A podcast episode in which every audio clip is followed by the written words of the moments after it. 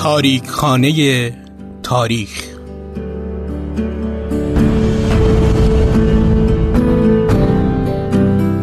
درود بر شنوندگان عزیز. من محمد نازمی با همیاری مشتبا شهرآبادی و عارف خاج نجات از استودیو شنوتو با تاریک خانه تاریخ همراه شما هستیم.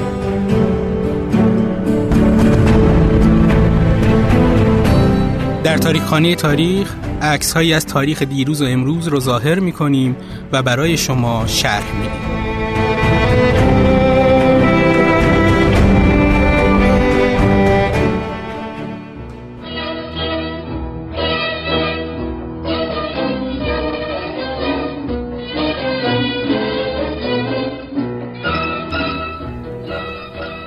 فروغی ناسهی که همچنان گوش شنوا می جوید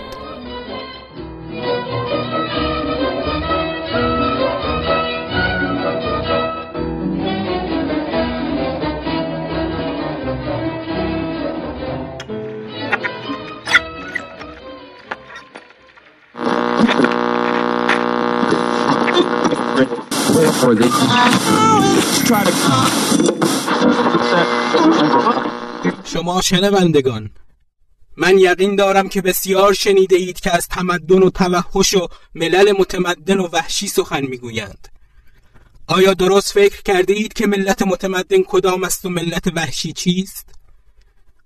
گمانم این است که بعضی از شما خواهند گفت ملت متمدن آن است که راه آهن و کارخانه و لشکر و سپاه و تانک و هواپیما و از این قبیل چیزها دارد. و ملت وحشی آن است که این چیزها را ندارد. و یا خواهند گفت ملت متمدن آن است که شهرهایش چنین و چنان باشد. خیابانهایش وسیع و آسفالته و خانههایش چند اشکوبه باشد و قص الهازا البته ملت متمدن این چیزها را دارند. اما من به شما می‌گویم که این چیزها فروع تمدنند. اصل تمدن نیستند. اصل تمدن این است که ملت تربیت داشته باشد و بهترین علامت تربیت داشتن ملت این است که قانون را محترم بدارد و رعایت کند. اگر این اصل محفوظ باشد آن فرو خود به خود حاصل می شود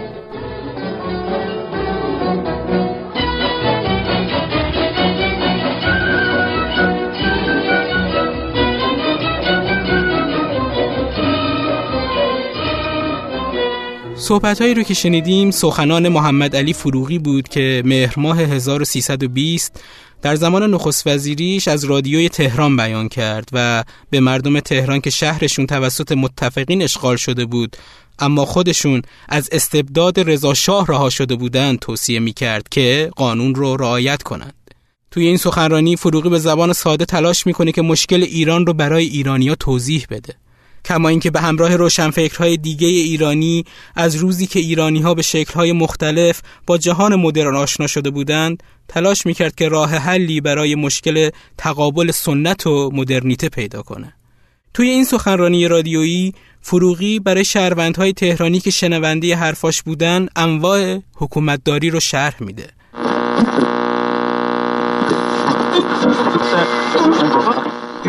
قسم اول حکومت انفرادی و استبدادی است. قسم دوم حکومت خواص و اشراف است.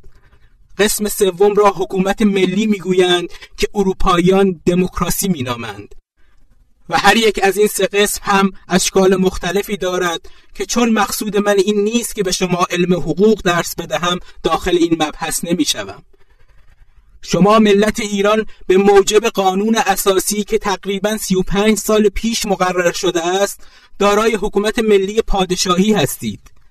اما اگر درست توجه کنید تصدیق خواهید کرد که در مدت این 35 سال کمتر وقتی بوده است که از نعمت آزادی حقیقی یعنی مجری و محترم بودن قانون برخوردار بوده باشید. و چندین مرتبه حکومت ملی یعنی اساس مشروطیت شما مختل شده است آیا فکر کرده اید که علت آن چیست؟ من برای شما توضیح می دهم.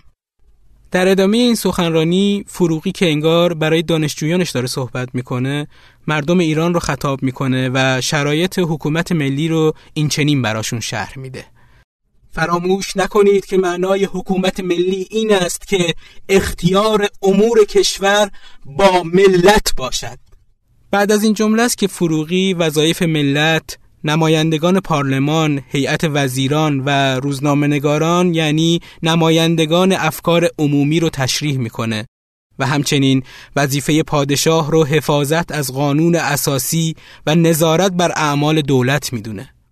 فروغی مطمئن یکی از شنونده های سخنرانیش از رادیو تهران محمد رضا پهلوی شاه تازه سوگند خورده است.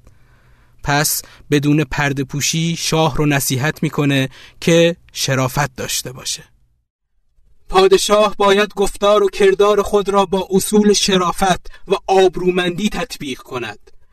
چنان که یکی از حکمای اروپا گفته است اگر بنیاد حکومت استبدادی بر ترس و بیمه است بنیاد حکومت ملی بر شرافت افراد ملت است. و مخصوصا اگر متصدیان امور عامه شرافت را در اعمال نسب العین خیش نسازند کار حکومت ملی پیشرفت نمی‌کند. زکا فروغی یک سال و خورده بعد از این سخنرانی در 65 سالگی فوت می‌کنه. مرگ فروغی پایان زندگی پرکار روشنفکری بود که همه عمرش رو برای معرفی تجدد به ایرانیان گذاشت و تلاش کرد فرهنگ ایرانی رو با اقلانیت مدرن آمیخته کنه.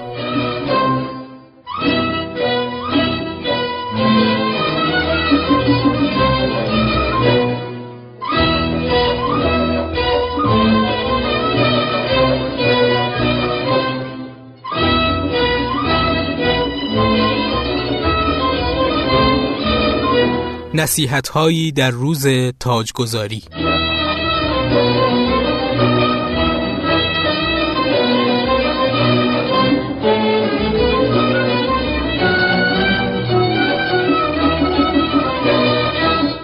خطابه تاجگذاری رضاشاه در چهارم اردیبهشت ماه 1305 خورشیدی رو فروغی ایراد می‌کنه. فروغی توی این خطابه تلاش می‌کنه تا به شیوه وزرای سیاستمداری مثل خاج نظام الملک رضا شاه رو نصیحت کنه. برای همینه که تو خطابش به شاه پند میده که هوای نفس رو کنار بذاره و خودمحور نباشه. به شاه میگه که تمام فکرش رو برای خدمت به مردم و آباد کردن کشور بذاره. فکر و عملش رو طوری هماهنگ کنه که وضعیت مردم بهبود پیدا کنه و برای مردم سرمشق درستی باشه تا مردم با دنبال کردن مسیرش زندگی خوبی داشته باشند. در انتها هم فروغی انگشت اشارش رو به سمت فساد در کشور می‌گیره و اعلام می‌کنه فساد تاریخچهی دراز و تاریک در تاریخ این سرزمین داشته و داره.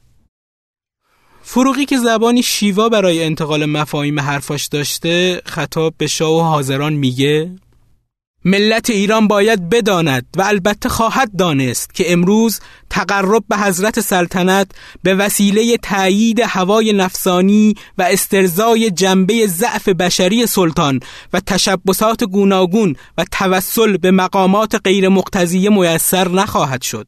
راه درست و یگان راه نیل به آن مقصد عالی احراز مقامات رفیعه هنر و کمال و ابراز لیاقت و کفایت و حسن نیت و درایت در خدمتگذاری این آب و خاک است. خادم محترم و عزیز و خائن خار و خفیف خواهد بود.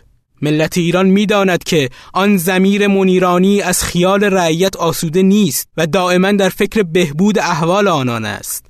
و اگر هر آینه به واسطه موانع طبیعی یا فقدان وسایل و اسباب در انجام منظور همایونی راجع به اصلاح امور مملکتی اندک تأخیر و تعنی حاصل شود خاطر مقدس مکدر و قلب مبارک متعلم می گردد. ملت ایران می‌بیند که امروز به فیض وجود شاهنشاهی فایق شده که رفتار و گفتارش برای هر فردی از افراد و هر جمعیتی از جماعات باید سرمشق واقع شود. و اگر طریق الناس علادین ملوک بپیماید همانا به سرمنزل سعادت و شرافت خواهد رسید.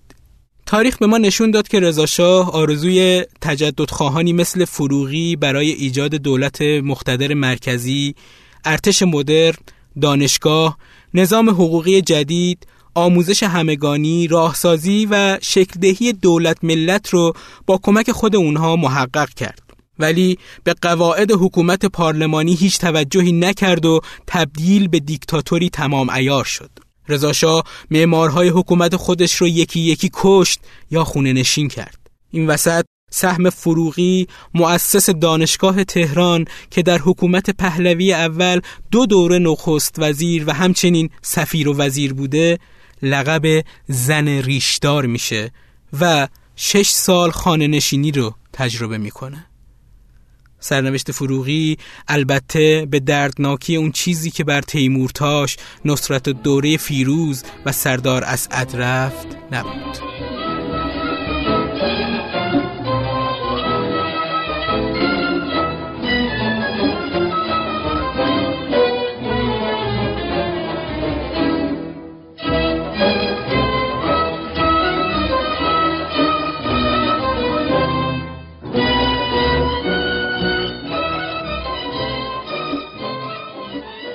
فروغی و شهریور 1320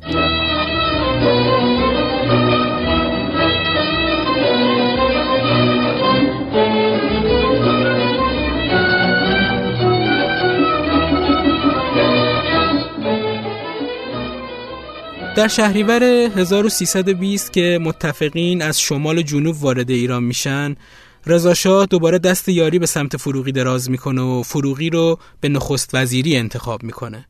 خیلی ها فروغی رو متهم می‌کنن که در اون لحظات حساس کمک رسوندن به یه دیکتاتور رو قبول کرده و قصد داره تاج و تخت پهلوی رو حفظ کنه. شاید قسمتی از این اتهام درست بود ولی همه حقیقت این نبود. فیلسوف سیاستمدار وقتی مسئولیت دولت رو قبول کرد که تمامیت ارزی کشور به خطر افتاده بود. روسا همونطور که بعدها نشون دادن به قسمت‌های حاصلخیز خاک ایران چشم طمع داشتند و اون قسمت‌ها رو اشغال کردند. فروغی شاید سلطنت پهلوی رو حفظ کرد اما از طرف دیگه شاه رو متقاعد کرد استعفا بده و از سمت دیگه متفقین رو متقاعد کرد که شاه مستعفی باید کشور رو ترک کنه تا عمرای ارتش از شاه جدید اطاعت کنند. دولت فروغی زندانیان سیاسی را آزاد کرد و از خانوادی قربانیان قتلهای سیاسی دوران رضاشاه دلجویی کرد. فروغی رضاشاه را ترغیب کرد تا املاک وسیعی رو که قصب کرده به شاه جوان بده و بعدش محمد رضا شاه رو ترغیب کرد تا این اموال رو به دولت ببخشه. فروغی مطبوعات را آزاد کرد و با اشغالگران ایران پیمان مودت و دوستی امضا کرد استقلال ایران تضمین بشه بر اساس این پیمان مودت سهجانبه دولت‌های اشغالگر موظف شدند شش ماه بعد از پایان جنگ جهانی دوم قوای خودشون را از خاک ایران خارج کنند و استقلال و تمامیت ارزی کشور رو به رسمیت بشناسند.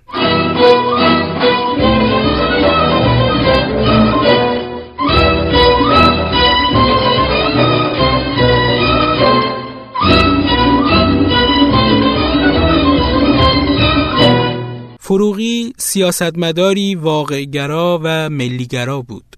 فروغی به اختیار خودش برای روی کار اومدن رضا شاه مشارکت کرد چون که این اتفاق رو زامن ثبات و حفظ تمامیت ارزی ایران می‌دونست. همین دلایلم باعث شد که در شهریور 1320 برای حفظ سلطنت پهلوی تلاش کنه. الان که بیشتر از هفتاد سال از اون دوران میگذره هنوز هم صدای نصیحت های فروغی از رادیو تهران که فرد فرد ملت رو به مسئولیت پذیری، قانونگرایی و ایران دوستی ترغیب می‌کنه گوش شنوا میطلبه.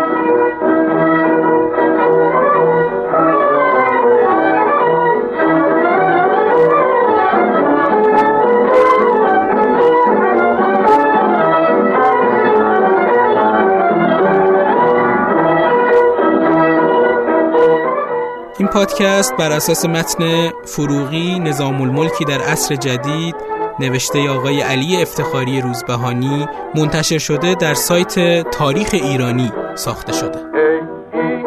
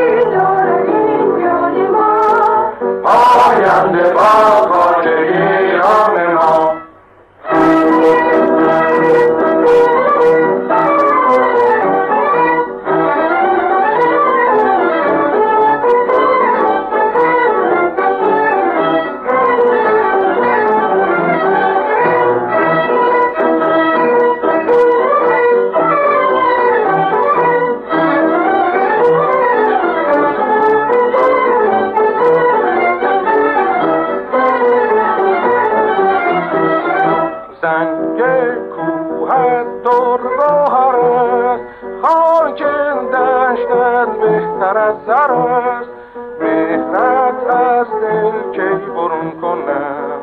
برگو بی مهر تو چون کنم.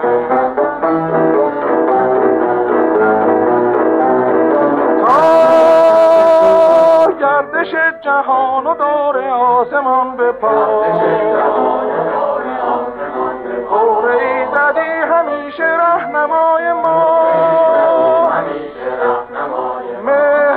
چون شد پیشم دور از تو نیست اندیشم.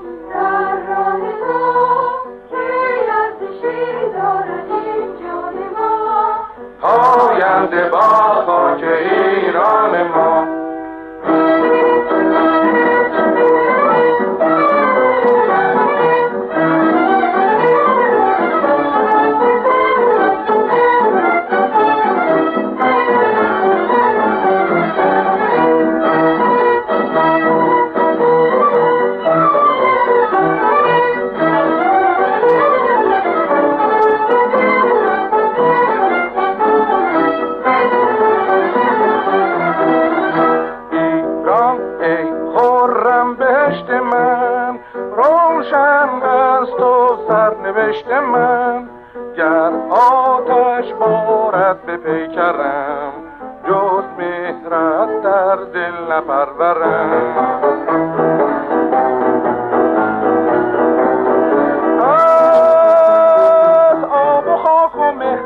سرشته شد گلم